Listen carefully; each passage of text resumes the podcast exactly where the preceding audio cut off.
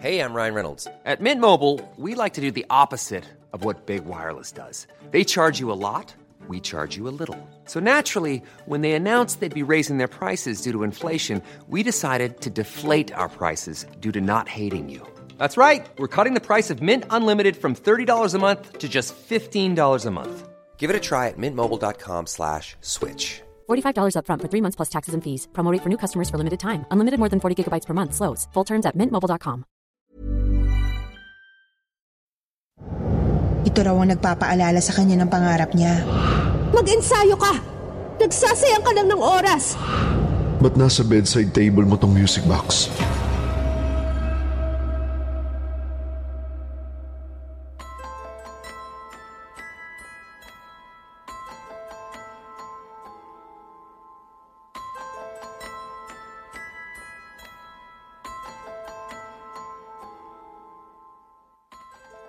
Sabi nila, may mga kaluluwang puno ng inggit at puot. Kaya raw gusto nilang gamitin ang katawan ng mga buhay upang isakatuparan ang mga bagay na gusto nilang makamit. Tunghayan po natin ang kwentong ipinadala ni Maricar tungkol sa isang ballerina at isang misteryosong music box.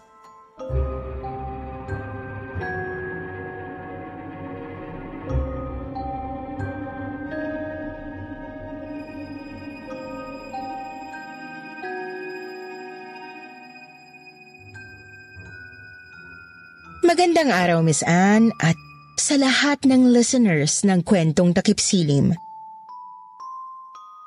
Tawagin niyo na lang po akong Maricar. 29 years old at tubong Maynila. Ang experience ko po na isashare ko sa inyo ngayon ay nangyari noong 16 years old pa lang ako. Pinag-aral ako noon ng mga magulang ko sa isang kilalang ballet school sa bansa natin. To be honest, bagaman may talent ako sa pagsayaw, hindi ko po talaga pangarap na maging isang ballerina. Mas malapit po ang puso ko sa pagiging isang guro. Pero wala akong magawa upang kontrahin ang gusto ni mommy. Mula pa kasi pagkabata, ay planado na niya kung ano ang mangyayari sa buhay ko. Don't get me wrong. Mabait naman si mommy. At mapagmahal. Pero masyado lang po siyang controlling. Pangarap kasi niya noon na maging isang ballerina. Sa katunayan, halos magkasabayan lang daw po sila ng idolo niyang si Lisa Makuha. Ang nag-iisang prima ballerina ng ating bansa. Pero dahil hindi sinuportahan ni na lolo at lola ang pangarap niya, wala siyang nagawa, kundi ang sumuko na lang. Pero nangako siya na ang magiging anak niya ang tutupad ng kanyang pangarap na maging isang ballerina. At ako nga po yon.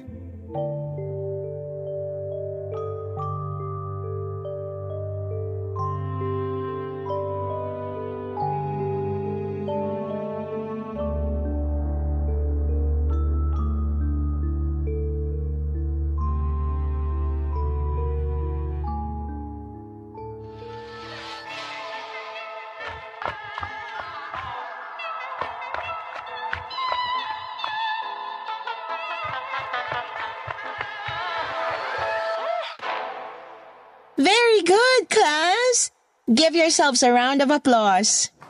Masaya akong makita ang improvements nyo. Nakakatuwang makita kayong sobrang passionate sa pagsayaw ng ballet. Kagaya nga ng sabi ko sa inyo noon, sa pagsayaw ng ballet, kailangan ng tiyaga at disiplina. At nakita ko ang mga katangiang yan sa inyo. Ang tagal naman matapos ng ballet class na to. Ang dami ko pang kailangang i-review. Malapit na ang midterm, baka maapekto ng grades ko nito. Okay, class, bago tayo umuwi, I have very exciting news for you. Pagkatapos ng maraming taong paghihintay, our school will be staging the Nutcracker again. Yes, I know excited kayo. Kahit ako excited na rin for this play. Alam niyo ba na nung 80s pa huling ginawa ng school natin ng The Nutcracker? At isa to sa personal favorites ko. Kaya naman, gusto kong perfect ang pagtatanghal na to.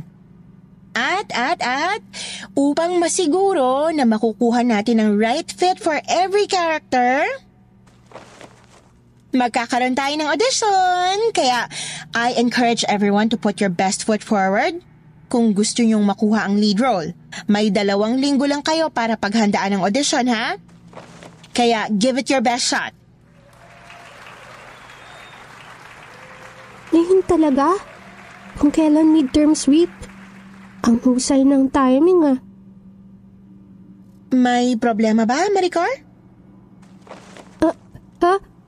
Um, wa- wala po. Good. Okay, class, you may go. Finally. Pwede ba kitang makausap sandali, Maricar? Yes po. Is everything okay? Napapansin ko kasi na parang wala ka sa focus nitong mga nakaraang araw. Parang lumilipad sa ibang lugar ang isip mo. S- sorry po. Alam mo naman ang ballet, hindi ka dapat maging distracted sa sayaw na to. Dapat binubuhos mo dito ang buong puso't kaluluwa mo. At sa totoo lang ha, hindi ko yan nararamdaman sa'yo ngayon. Medyo busy lang po sa academics. Malapit na po kasi ang midterms at ayokong bumaba ang grades ko. Hindi ko naman sinasabing pabayaan mong pag-aaral mo. Yan pa rin dapat ang priority mo. Pero kailangang mas matuto kang ibalanse ang oras mo. Pag nasa ballet class ka, kalimutan mo munang ibang bagay, ituon mo ang attention mo sa pagsasayaw. Kasi sayang Maricar, alam mo naman siguro na ikaw ang isa sa pinakamagagaling naming estudyante. Sa katunayan, malaki ang possibility na ikaw ang magiging bida sa The Nutcracker. Salamat po. At mangyayari lang yan kung magfo-focus ka. Huwag mo sanang sayangin ang potential mo.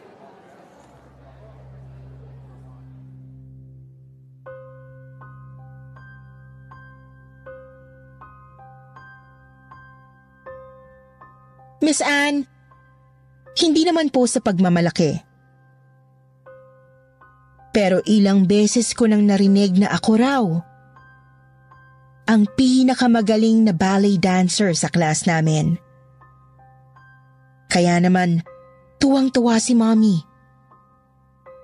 At mas lalo lang siyang naniwala na ako nga ang tutupad sa naudlot niyang pangarap. Imbis po na matuwa, mas lalo lang po akong napipressure dahil sa mga papuri ng ibang tao.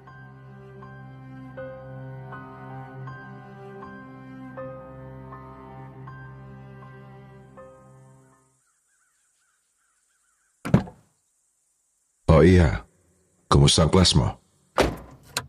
Okay lang naman po, Dad. Nakausap ko ang ballet teacher mo kanina. Wala ka raw sa focus. Totoo ba yon? Medyo distracted lang po, Ma'am. Alam niyo naman pong busy ako sa pagre-review. Hindi ba tinuruan na kita kung paano balansehin ang oras mo? Disiplinahin mong sarili mo. Kung ayaw mong ako mismo ang dumisiplina sa'yo. Sorry, Ma'am. Han, hindi kaya mas makakabuti kung pagpapahingayin muna natin si Maricar sa pagbabalay? Para naman mas makapag-focus siya sa pag-aaral niya. No. Alam mo naman ang pangarap ko para sa anak natin, di ba? Tsaka ngayon mo pa siya patitigilin kung kailan may upcoming play sila? Maricar, kailangang makuha mo ang lead role para sa The Nutcracker. Pero ma'am, Wala nang pero-pero. Gusto kong gawin mo ang lahat para ikaw ang mapili. Ikaw ang pinakamagaling sa class nyo. Kaya kung magfo-focus ka lang, sigurado akong mai-impress mo ang judges sa audition.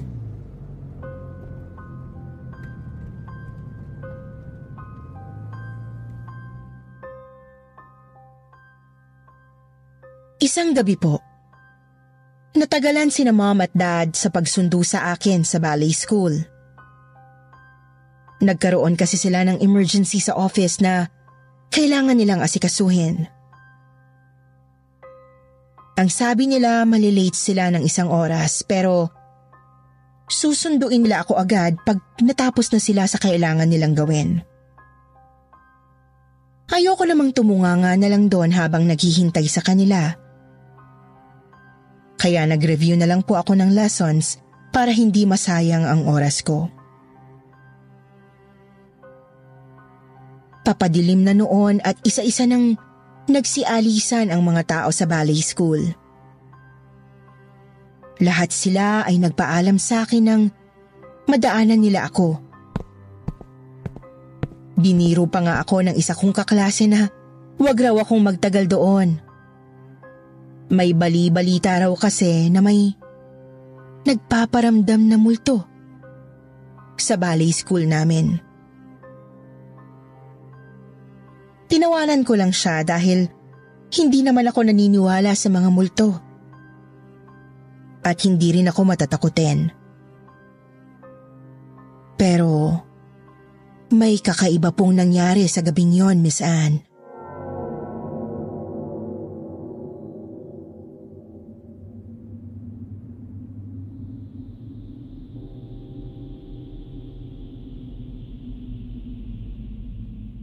Bakit ako kinikilabutan? Hindi naman ako naniniwala dun sa sinasabi nilang may multo dito sa ballet school. Pero, bakit parang apektado ako ngayon? Ah, hindi. Imagination ko lang to. Ano ka ba, Maricar? Mag-focus ka nga. Hindi mo pwedeng pabayaan ang pag-aaral mo. Ayaw mong maungusan bilang first honor, di ba? E di mag-aral ka. A- ano yun? Music box ba yun? Ba't parang galing sa practice room yung tunog? Wala nang tao dun ah. Kanina pa sila nakaalis lahat.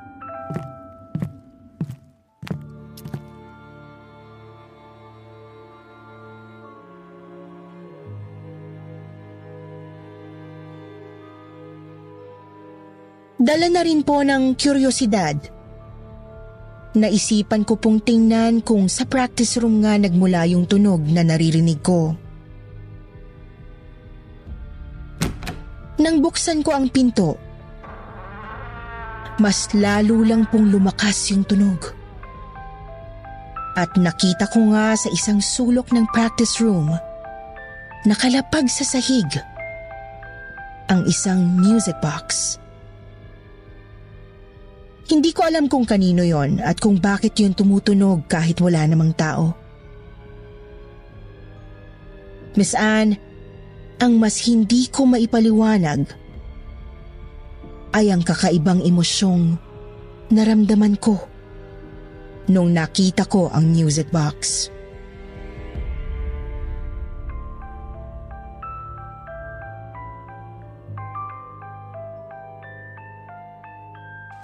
Bakit?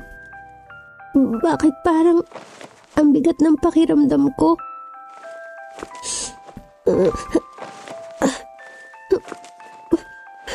Ba't bigla akong nalulungkot?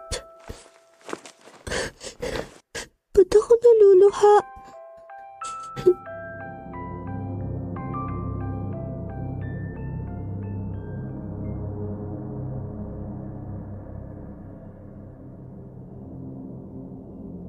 Kinuha ko ang music box at pinagmasdan ng ballerina na umiikot sa loob nun. Miss Anne, hindi ko talaga mapigilan ang patuloy na pagbuhos ng luha ko. Hindi ko maintindihan kung saan nanggagaling yung lungkot na nararamdaman ko. Inoff ko ang music box at basta ko na lang itong ipinasok sa bag ko.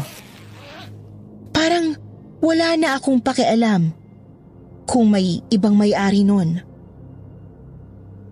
Sa oras na yon, inangkin ko na talaga yung music box.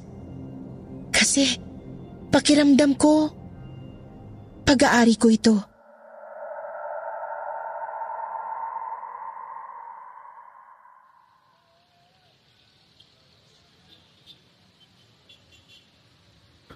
Ay, ano ba yan ang traffic?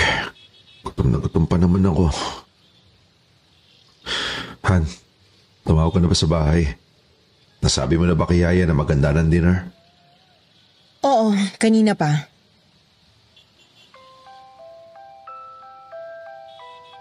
Pwede mong patayin yung music box na yan, Maricar? Lalo sumasakit ang ulo ko dyan. Ang ganda nga po ng tunog eh. I don't care. Basta patayin mo. Saan mo ba nakuha yan, Iha? B- binili ko po. Sa kaklase ko. Nagustuhan ko agad nung nakita ko. Kasi po may ballerina. Well, sana naman makatulong yan sa'yo para mas pag-igihan mo pang pagbabale. I hope ginagalingan mo sa pag-iensayo. Alalahanin mo na papalapit na ang audition. You cannot afford to fail. Naiintindihan mo? Imposible. Ako ang pinakamagaling at walang kahit na sinong makakatalo sa akin.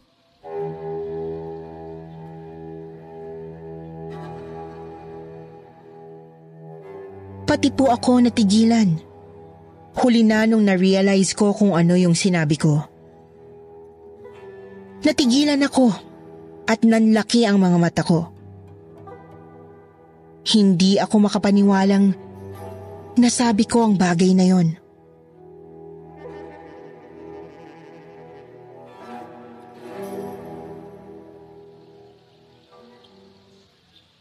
M- mabuti naman kung ganon.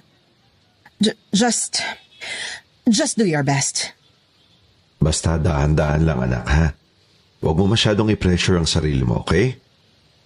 Y- yes, Dad.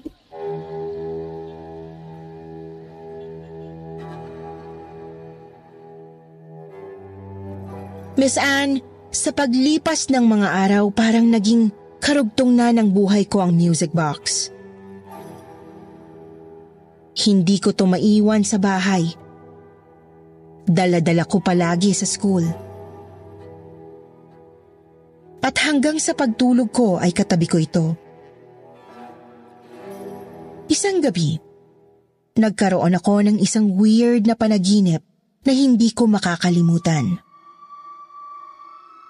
Napanaginipan ko ang isang ballerina na mag-isang sumasayaw sa dilim. Nakatutok sa kanya ang spotlight habang ginagawa niya ang mga komplikadong steps. Manghang-mangha ako sa sobrang graceful niyang sumayaw. Para siyang magnet. Kahit saan siya pumunta, ay nahahatak niya ang atensyon ko. Sino kaya siya? Ang galing naman niyang sumayaw. Pero, bakit siya umiiyak?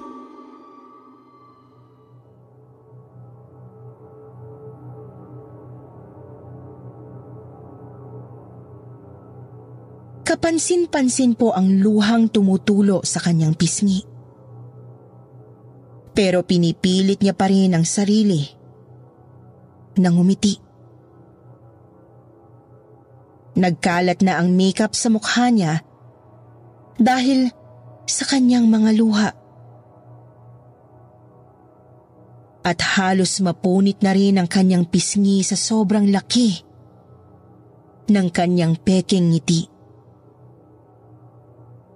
Sa kabila nun, kapansin-pansin po ang angkin niyang kagandahan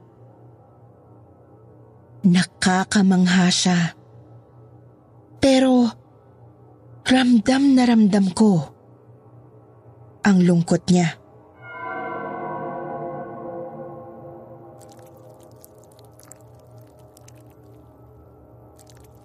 Dugo! May dugong umaago sa binti niya. Diyos ko po! Miss! Miss, suminto ka na! Tumigil ka sa pagsasayaw!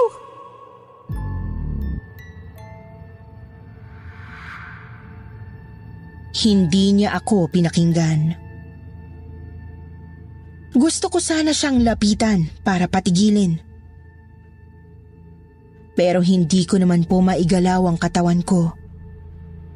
Patuloy lang siya sa pagsayaw. Paikot-ikot. Habang tumutulo ang napakaraming dugo.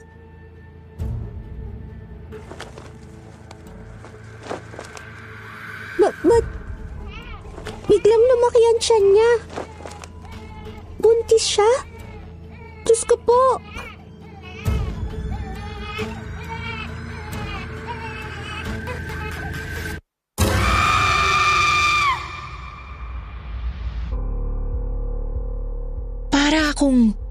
Hihimatayin sa nasaksihan ko. Mabuti na lang If you thought the only way to get a more defined jawline with natural looking results was through surgery, think again. Juvederm Volux XC is a non surgical injectable gel filler that improves moderate to severe loss of jawline definition and can help you achieve natural looking results with little downtime. Even better, this improved definition lasts up to one year with optimal treatment. No maintenance required. Improve jawline definition for a smooth, sculpted look with Juvederm Volux XC. For important safety information and to find a licensed specialist, visit juvederm.com. That's J U V E D E R M.com. Not for people with severe allergic reactions, allergies to lidocaine, or the proteins used in Juvederm. Common side effects include injection site redness, swelling, pain, tenderness, firmness, lumps, bumps, bruising, discoloration, or itching. There's a risk of unintentional injection into a blood vessel, which can cause vision abnormalities, blindness, stroke, temporary scabs, or scarring. Talk to a licensed specialist to find out if it's right for you. Everyone knows therapy is great for solving problems, but getting therapy has its own problems too, like finding the right therapist, fitting into their schedule, and of course, the cost. Well, BetterHelp can solve those problems. It's totally online and built around your schedule. It's surprisingly affordable too. Connect with a credentialed therapist by phone, video, or online chat, all from the comfort of your home. Visit betterhelp.com to learn more and save 10% on your first month. That's BetterHelp H E L P. at nagising na ako sa napaka-weirdong panaginip na yon. Habol-habol ko ang aking hininga nang magising ako.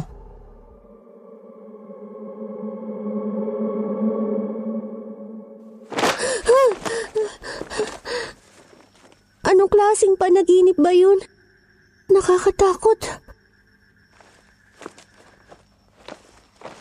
Teka, bakit nasa may bintana na yung music box? Katabi ko lang to kanina bago ko natulog ah.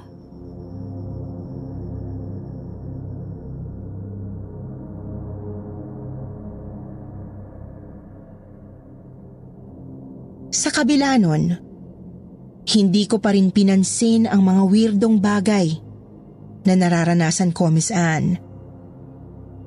Sa panahong yun kasi, nakafocus lang ang atensyon ko sa ballet at sa upcoming audition. Hindi ko alam kung anong nangyari at nag-iba ako. Bigla akong naging competitive. Nagkaroon ako ng kakaibang drive para makuha yung lead role. Eh, dati naman, wala akong pakialam sa ballet.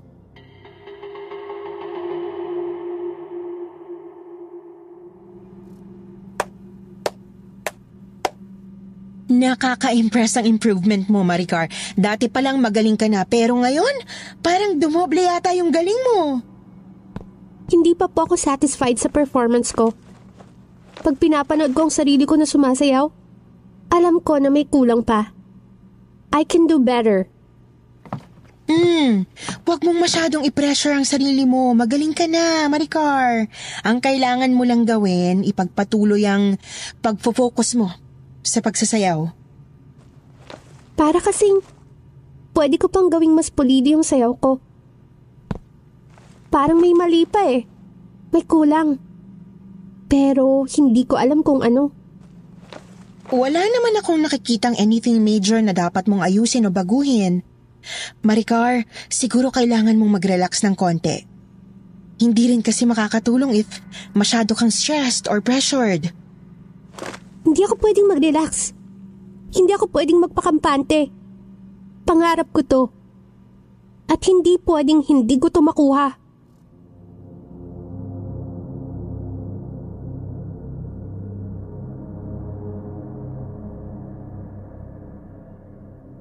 Hindi ko po alam kung saan nanggagaling ang mga salitang lumalabas sa bibig ko. Isa lang po ang sigurado ako. Hindi sa akin nanggaling ang mga yon. Habang tumatagal naman po, ay palala ng palala ang sitwasyon ko. Mas naging determinado pa kasi akong mag-practice to the point na hindi ko na pinapansin ang pag-aaral ko. Napansin din ng mga magulang ko na nagpapaiwan ako sa ballet school after ng klase at late nang nagpapasundo sa kanila. Gusto ko kasing mag-spend ng extra time sa pagpa-practice.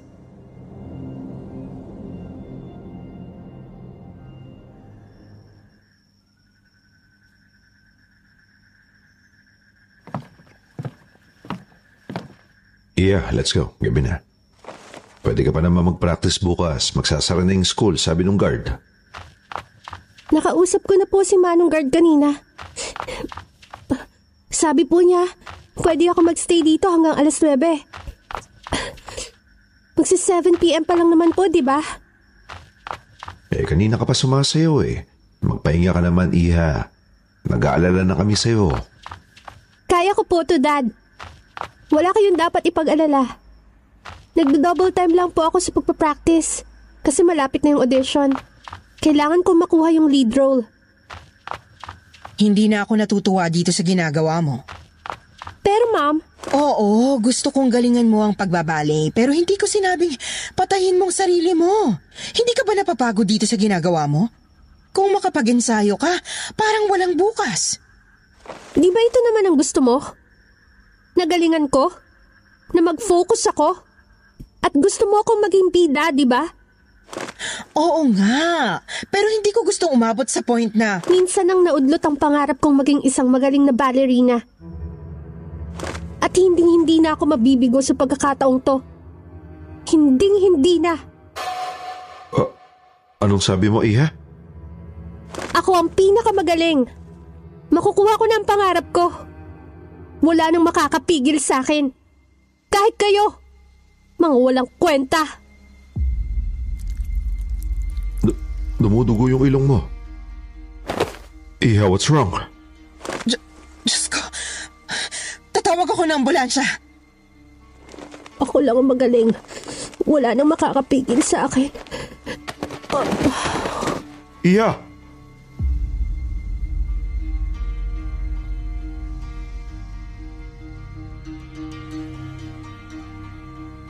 Isinugod ako sa ospital ng gabing yon. At ayon sa doktor, masyado ko raw pong pinagod ang sarili ko. Kailangan ko raw munang magpahinga upang makarecover ako. Pero mas lalo lang po akong naging agresibo dahil dito. Ayoko kasing tumigil sa pag ensayo Lalo pat malapit na ang audition. Isang gabi, habang mag-isa lang ako sa hospital room dahil lumabas sandali si daddy para bumili ng makakain, napansin ko po na may nakatayo sa isang sulok ng kwarto. Parang isang figure ng babae na nakatago sa likod ng kortina.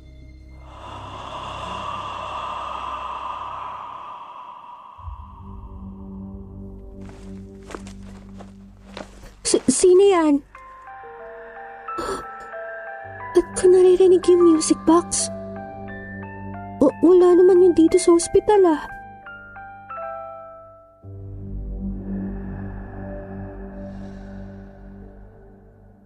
Napalingon po ako sa salamin ng bintana at napasigaw sa nakita ko. Nakatayo po doon ang isang babaeng kamukhang kamukha ko. May suot na itim na ballet dress. Maputla ang mukha. At may lumalabas na dugo sa kanyang bibig. Ngumisi po siya ng sobrang laki dahilan para tumulo ang napakaraming dugo mula sa bibig niya.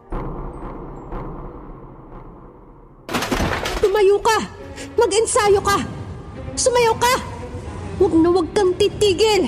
Ah! Wala kang panahon para magpahinga. Nagsasayang ka lang ng oras. Huwag kang hinutil! Tama na! Tama na! Tia, ano nangyayari sa'yo? Dad! Dad, please! Paalisin mo siya! Natatakot ako sa kanya! S- sino? Sino ba tinutukoy mo? Tayong dalawa lang naman yung nandito. May ballerina dito kanina. Kamukha ko siya. Pero, nakakatakot po siya, Dad. Dad, please help me. Teka, paano to nakarating dito? Ba't nasa bedside table mo tong music box? Ang alam ko na iwan to sa bahay ah. Hindi ko po alam.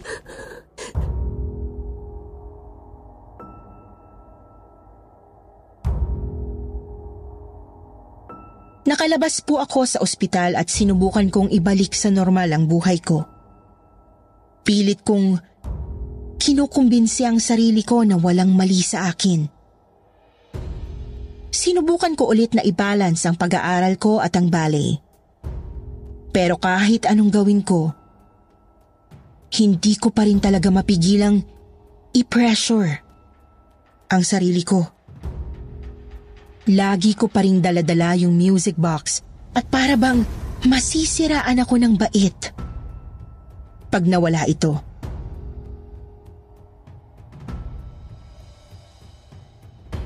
Isang gabi raw po, sinilip ako ni daddy sa kwarto upang i-check ang kalagayan ko. Nagulat daw po siya nang makita akong nakasuot ng ballet dress at sumasayaw pa rin kahit dis oras na ng gabi. Pero ang mas gumulat sa kanya ay nang marinig niya akong kinakausap ang sarili ko.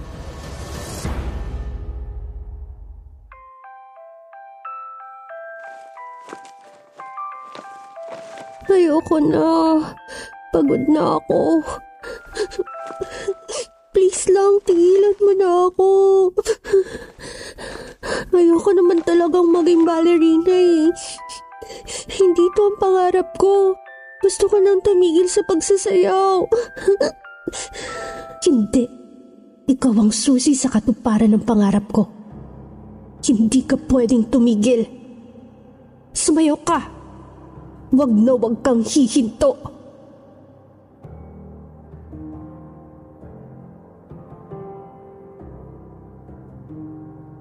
Habang nangyayari ang lahat ng yon, nakita raw ni Daddy ang malaking anino ng isang ballerina na sumasayaw sa likod ko. Hindi raw niya alam kung ano ang gagawin niya dahil takot na takot siya nun.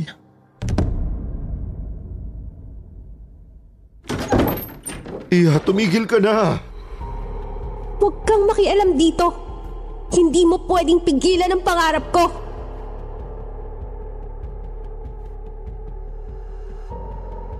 Sinubukan daw akong pakalmahin ni Daddy pero bigla akong nagwala at paulit-ulit siyang minura. Miss Anne, wala po akong maalala sa mga nangyari nung gabing yon. Para akong sinapian at nawalan ng kontrol sa sarili ko.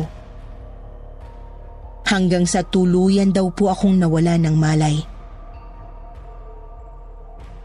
Sa point na yon, nagdesisyon na ang parents ko na umaksyon. Napansin kasi nila na may nag-iba sa akin. Mula daw nung napulot ko ang music box. Kaya naman kumuha sila ng isang psychic medium upang malaman kung ano ang nangyayari sa akin.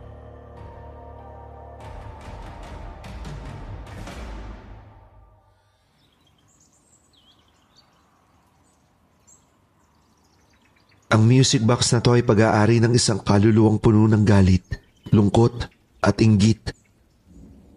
Gusto niyang angkinin ang katawan ng anak niyo upang maisa katuparan ang naudlot niyang pangarap. P- pero, bakit si Maricar? Dahil isa siyang magaling na balerina at ang multong may-ari ng music box ay dating nangarap at nabigo. Kaya umaasa siya na sa pagkakataong ito, magtatagumpay na siya. Anong pwede natin gawin? Kailangan nating i-cleanse ang music box na to at ilayo sa anak nyo. Ito kasi ang nagsisilbing tulay na nag-uugnay sa kanya at sa multong may-ari nito. Gawin natin lahat para iligtas ang anak ko.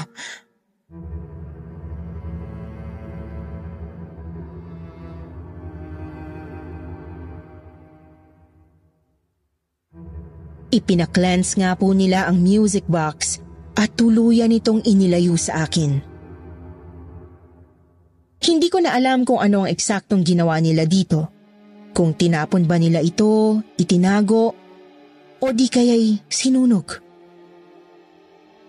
Hindi na rin po ako nag-usisa. Ang importante sa akin ay malayo na sa akin ang music box. Unti-unti naman pong nagbalik sa normal ang buhay ko. At dahil sa pangyayaring ito, hindi na ako pinilit ni mommy na magbalay. Tinanong niya ako kung ano ang gusto kong direksyon sa buhay ko at ano ang makakapagpasaya sa akin.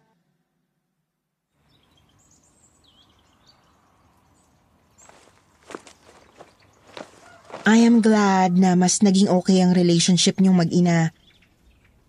Hindi ko lang talaga inasahan ang nangyari sa'yo, Maricar. Ni hindi ko nga alam kung paano umabot sa'yo ang music box ni Elisa. Uh, Elisa? Sino po siya? Dati siyang parte ng ballet school at isa sa pinakamagaling na ballet dancers dito. She was two years older than me at talagang hinahangaan namin siya noon. Pangarap niya talaga na maging isang prima ballerina someday. Ano pong nangyari sa kanya? Well, nabuntis siya. At basta na lang iniwan ng boyfriend niya. Hindi niya alam kung paano sasabihin to sa mga magulang niya Takot din kasi siya na baka pahintuin siya ng mga to sa pagsasayaw ng ballet. At nagkataon din na malapit ng audition noon para sa The Nutcracker.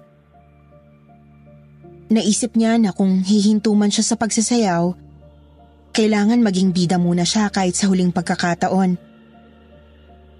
Kaya nagpractice siya na nagpractice. Inaabot siya ng gabi dito Lagi rin niyang dalang music box dahil ito raw ang nagpapaalala sa kanya ng pangarap niya. Nakuha po ba niya ang role? Sa kasamaang palad, namatay siya. Isang gabi, nakunan siya habang nag ensayo sa loob ng practice room. Wala nang ibang tao sa school noon, maliban sa guard na nasa may gate. Hindi rin alam ng guard na may tao pa pala sa loob. Walang kahit sinong nakatulong kay Alyssa. Kinaumagahan, natagpuan na lang siya ng mga janitor na wala ng buhay. Nagkalat ang dugo sa sahig. At tumutunog pa rin ang music box. Diyos ko. Akala ko nga nasa family niya ang music box. Kaya nagtaka rin ako nung nalaman kong napunta yun kay Maricar. Baka nakita niya ang sarili niya sa anak ko. Tapos, nagkataon na parehong ballet show ang gusto nilang pagbidahan. Ganun na nga po. Sana hindi na tumangyari ulit. At sana rin matahimik ng kaluluwa ni Elisa. At hindi namang gambala pa ng ibang ballerina.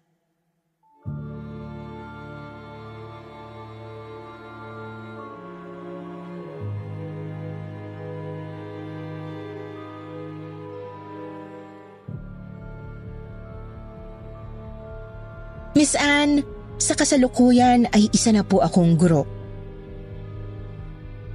Tuluyan ko nang iniwan ang pagiging ballerina dahil mas malapit talaga sa puso ko ang pagtuturo.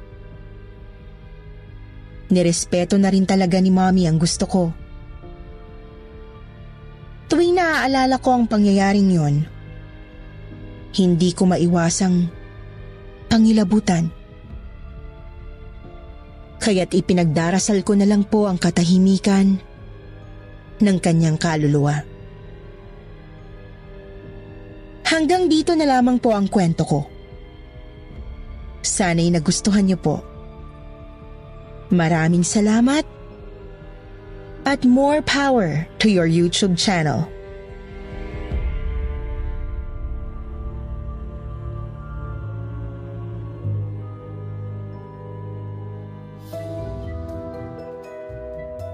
Ngayon naman, dumako tayo sa paborito nating shout out portion.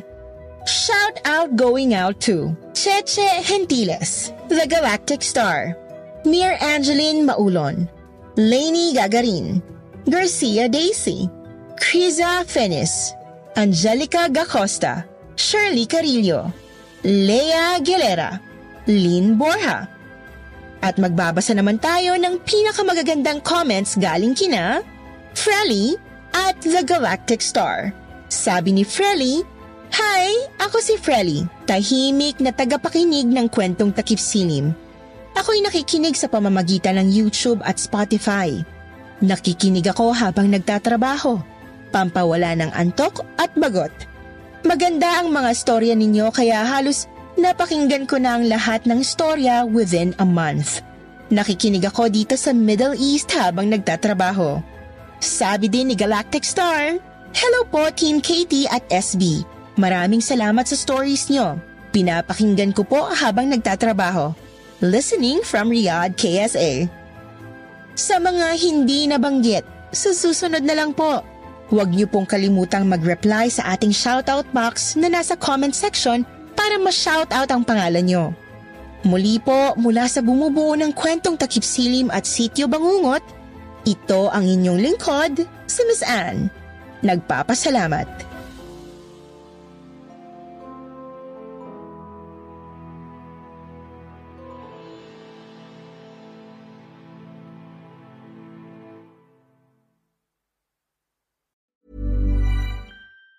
Planning for your next trip? Elevate your travel style with Quince. Quince has all the jet setting essentials you'll want for your next getaway, like European linen, premium luggage options, buttery soft Italian leather bags, and so much more. And it's all priced at 50 to 80% less than similar brands. Plus, Quince only works with factories that use safe and ethical manufacturing practices. Pack your bags with high-quality essentials you'll be wearing for vacations to come with Quince. Go to quince.com slash trip for free shipping and 365-day returns.